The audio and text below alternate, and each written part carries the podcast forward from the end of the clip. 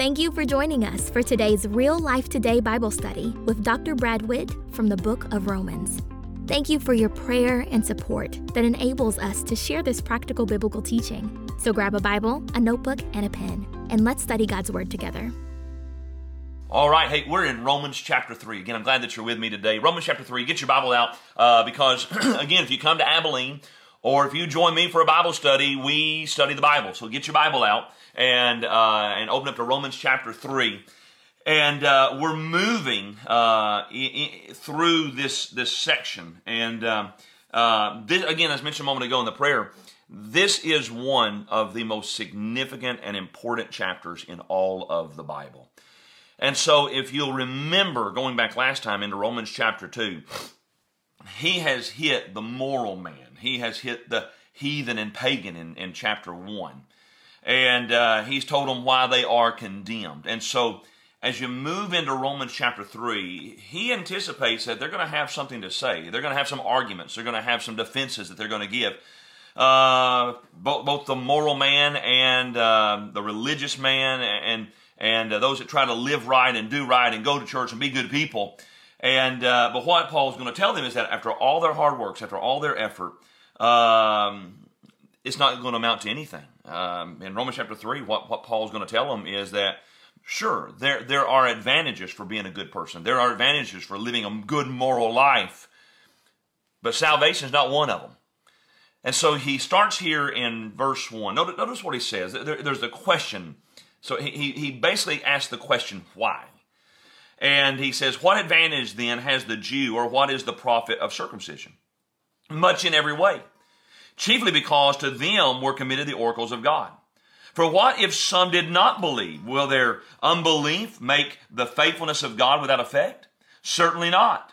Indeed, let God be true, but let but every man a liar as it is written, that you may be justified in your works and may overcome when you are judged. But if our unrighteousness demonstrates the righteousness of God, what shall we say? Is God unjust who inflicts wrath? I speak as a man. Certainly not. For then how will God judge the world?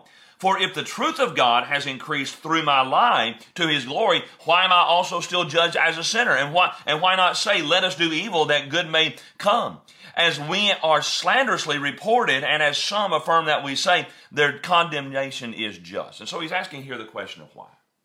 And uh, I was thinking last night as I was sitting at the um, football field at the uh, at the um, practice there, my my son's 12 year old team, his Harlem Pop Warner Bulldogs, are headed to the playoffs, and um, and so this is the be- second best so far, maybe end up being the best uh, Harlem Pop Warner team that they've ever had.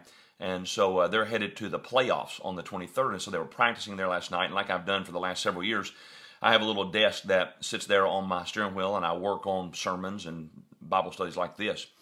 And I was sitting there last night, and as I was thinking about what Paul's asking here, the the question of why, um, there's a song that came to my mind. It's really from one of the greatest CDs uh, of all time by a contemporary Christian group by the name of Four Him. One of my favorites, by the way.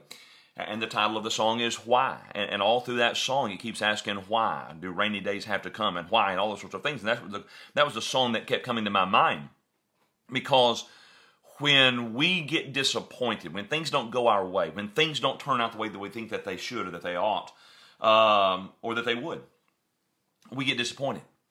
And when we get disappointed, the very first thing that happens is we ask that question. We ask it why. It's the first thing that we ask. It's the it's the it's the question that keeps lingering in the back of our mind. And so, to those who read the letters of Paul to the church at Rome, um, especially if they've been those who've been trying to live good moral lives and trying to be good spiritual religious people, going to church and synagogue and all those sorts of things, then they must have asked the question after reading what Paul has already said. Well, then why why have I done all this? Why why, why have I tried this hard? Why have I gone through the extra effort? Why do I get up on, on on the Sabbath morning and do all these extra things? And so there are a lot of people today probably asking themselves that very same question.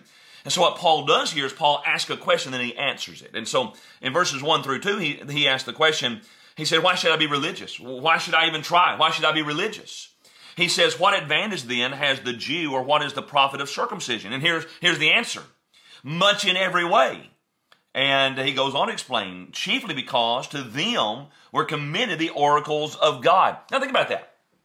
The Bible, starting with the Old Testament, the Bible was given, transmitted to the Jews. The inscription of it was was was entrusted to the Jews. Uh, he revealed his word to the Jews, and so I mean that wasn't just a blessing to them. That ended up being a big benefit for all of the world.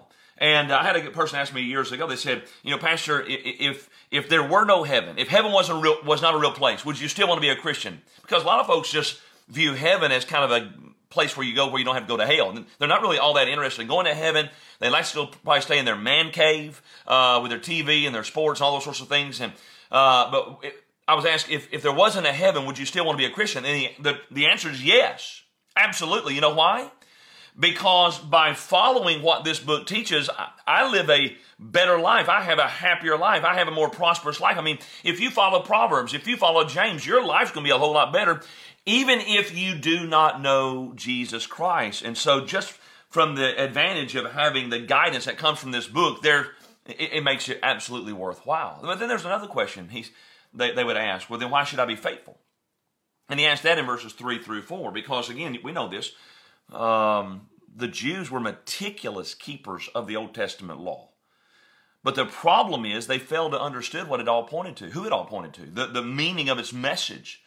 Especially, they failed to understand the prophetic, the messianic parts uh, of the Old Testament. And so their lack of faith is really seen most obviously in the rejection of the Messiah. And, and, and even today, the, the Orthodox Jews do not care for like Isaiah 53. They do not care for those particular passages. And so uh, they rejected Jesus as the Messiah. And so Paul asks here, will their unbelief make the faithfulness of God without effect? And so he gives here a classic Paul answer. He says, certainly not. Absolutely not. Not going to happen. Because God's faithfulness doesn't depend on us being faithful. Uh, but fellowship, fellowship uh, with Him absolutely does. You know, the prophet in the Old Testament, uh, Amos, asked the question, Can two walk together unless they're agreed? And uh, and so if we choose to go the wrong way, if we choose to veer off course, God still keeps going in the right way. And the farther we go off the wrong way, and the farther He continues to go the right way, the farther we are away from each other. He, God's going to be faithful, but He's not going to. but we won't be walking with Him. And so he asked the question, why should I be religious? Why, why should I try to be faithful? And then why, why be righteous? He says in verses 5 through 8, if our righteousness demonstrates the righteousness of God, what shall we say? And so uh, it's a clever, but it it's really doesn't make any sense. Uh, and Paul, Paul anticipates somebody uh, saying, he said, by the way, I speak as a man. In other words, I'm talking from human perspective. Um, if my faithfulness highlights God's faithfulness, then uh, then isn't my sin some way enhancing the world's uh, view of the uh, of God's faithfulness? In other words, by being bad, I'm making God uh, look good. That's what he's saying. Uh, therefore, my bad is really good. Paul asks a second question: Is God unjust who inflicts wrath? You know, um, wouldn't it be unjust for God to punish me? To make the picture of his true character more obvious? That's basically what he's asking here. You know, man, once man sins, he has an amazing ability uh, to rationalize what he. We, we all do. We have an amazing ability to rationalize what we do when we get into sin. And so Paul says, you know, I could use the argument myself. Yeah, you, I mean, you slanderously say I encourage evil. You know, if that were true, uh, then wouldn't it be good to call uh, good instead of evil? And to, wouldn't it be good to do evil? Uh, uh be good instead of evil as you claim? Um, by the way, folks, it doesn't ever work out for us when we try to rationalize our sin. It doesn't ever work out. Because how can God forgive us when we're, we're not even willing to admit that we've done anything wrong? Uh, there was a great Bible teacher years ago uh, by the name of Herbert Lockyer, and he, he said basically, God can say, you know, Jesus can save the unholy, Jesus can save the uh, clean the unclean, but uh, he, he can't save the unwilling.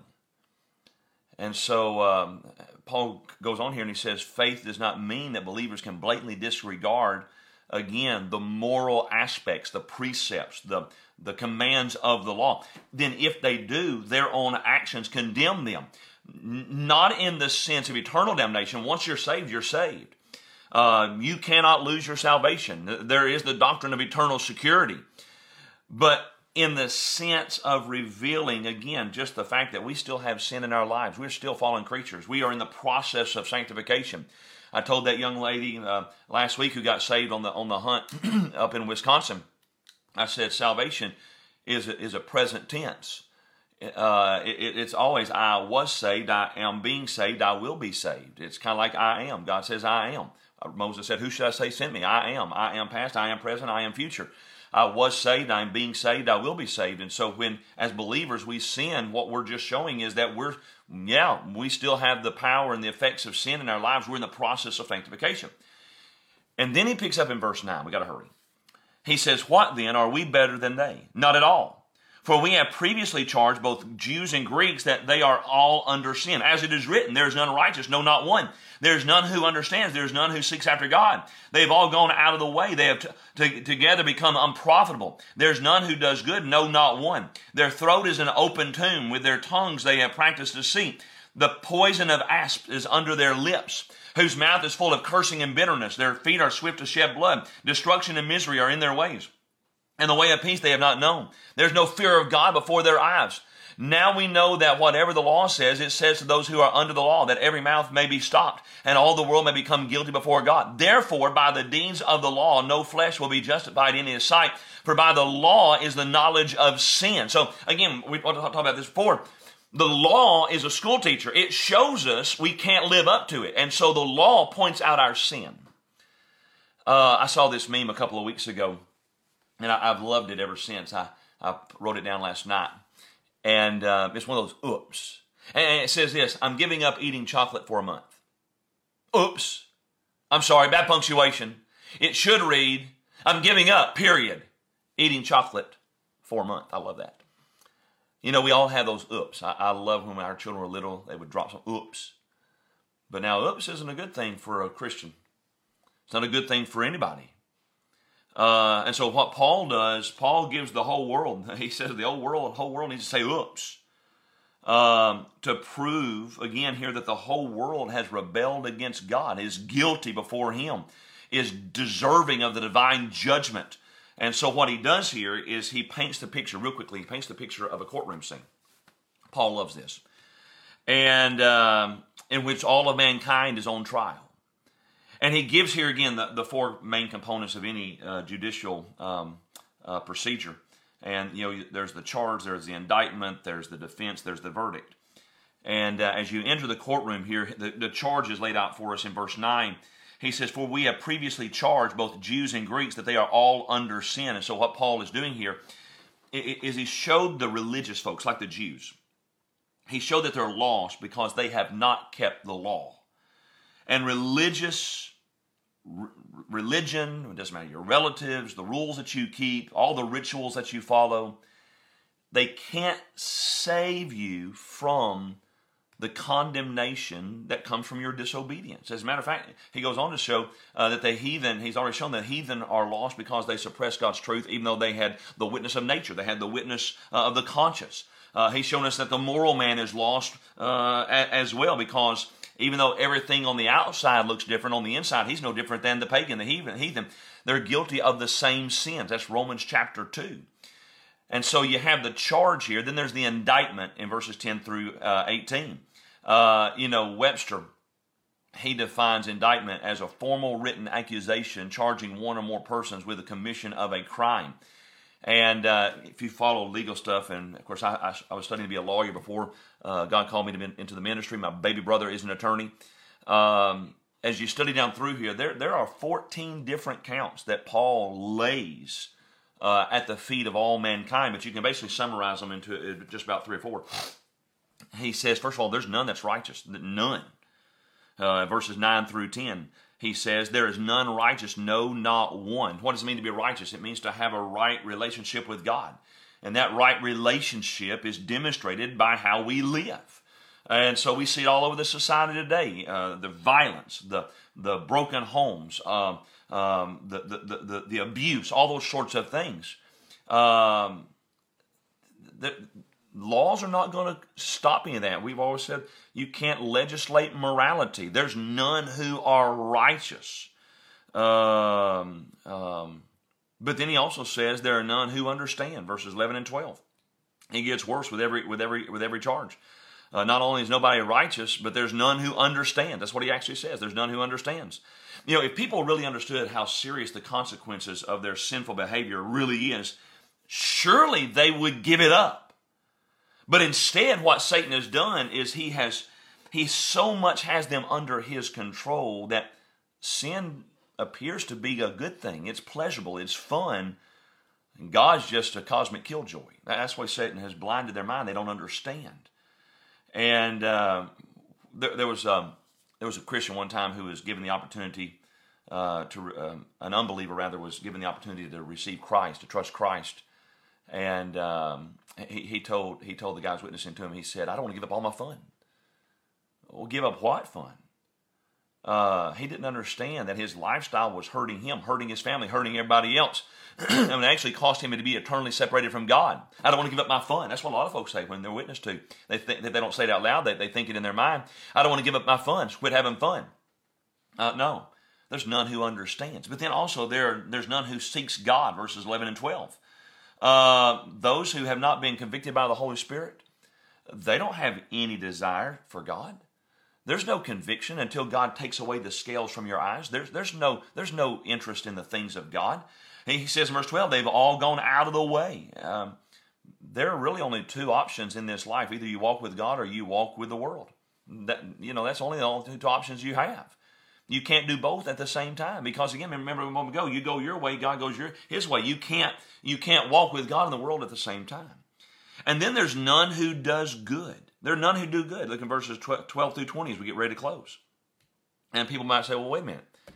Don't you see all the money that's given for humanitarian causes? Don't you see all the work that's done around the world uh, to help people who are sick and without water and all these sorts of things? Uh, don't, don't you see all the, the work that is done? Uh, there are people that would read what Paul said here with that in mind and think, man, Paul, you've gone a step too far. But, but here's the thing being good isn't just the act, it's the motive behind the act. And Paul wouldn't deny, wouldn't deny that even pagans, heathens, can do good things. They can they can they can give to charity. They can they, they can do good charitable things. But they fall short of being good because verse 18 says there is no fear of God before their eyes. The things that they do, their good deeds, are not done out of a reverence or a respect or an awe for God. They're, they're done for other reasons. Uh, there are a lot of people who give a whole lot of money, do a whole lot of charitable things in order so they can have memorials made in their image, so that they can have their names uh, in, in, the papers and all those sort of things, have the praise and the admiration of other folks. And acts, even good acts, that are done with wrong motives, aren't good. And, and so you have the you have the charge, you have the indictment, and then you have the defense in verse 19, because any in any trial, the, the accused has to have an opportunity to make a defense. Uh, but but here in Romans chapter three, the the the charge, the indictment, the proof is so overwhelming. Paul says that every mouth may be stopped, and um, that there was a famous atheist, and who was confronted one day. I mean, again, lived a wicked, wicked, wicked life uh, had a mistress, had children with the mistress, ignored them, abandoned them, all these sorts of stuff, sent them off to the orphanage, wouldn't have anything to do with uh, taking care of them and, and really being a man and stepping up. And uh, he was confronted with his behavior and how he had acted, how he had lived. And he said, I'll stand before God flat footed and defend what I've done. Well, got bad news for that guy. Nobody's going to have a defense before a holy, righteous God. And then there's the verdict as we end, verses 19 through 20. So the charge has been made. All are under sin. The indictment has been read. No defense can be given. And so the only thing left is for there to be a verdict. And the verdict is guilty as charged. He, he sums it up this way and all the world may become guilty before God. He adds, no flesh will be justified in his sight. Look here, guys. We are hopelessly, we are helplessly at the mercy of a holy, righteous God. And we are worthy of his wrath, we are worthy of his judgment. So the only thing left, the only avenue, the only road, the only way that's open before us is to throw ourselves upon the mercy of the court. If you're here this morning and this is a picture of you, you've tried to live a good life, go to church, give some money, serve, pray before you go to bed at night, before your meals, try to help little old ladies across the road, those sorts of things. But you've never trusted Jesus you stand right here where Paul leaves us at Romans 3, verse 20. You are without excuse. No flesh, that's you, no flesh will be justified in his sight. And the only thing that you can do to avoid eternal separation from God, eternal damnation, eternal judgment, is to throw yourself on the mercy of heaven's high court.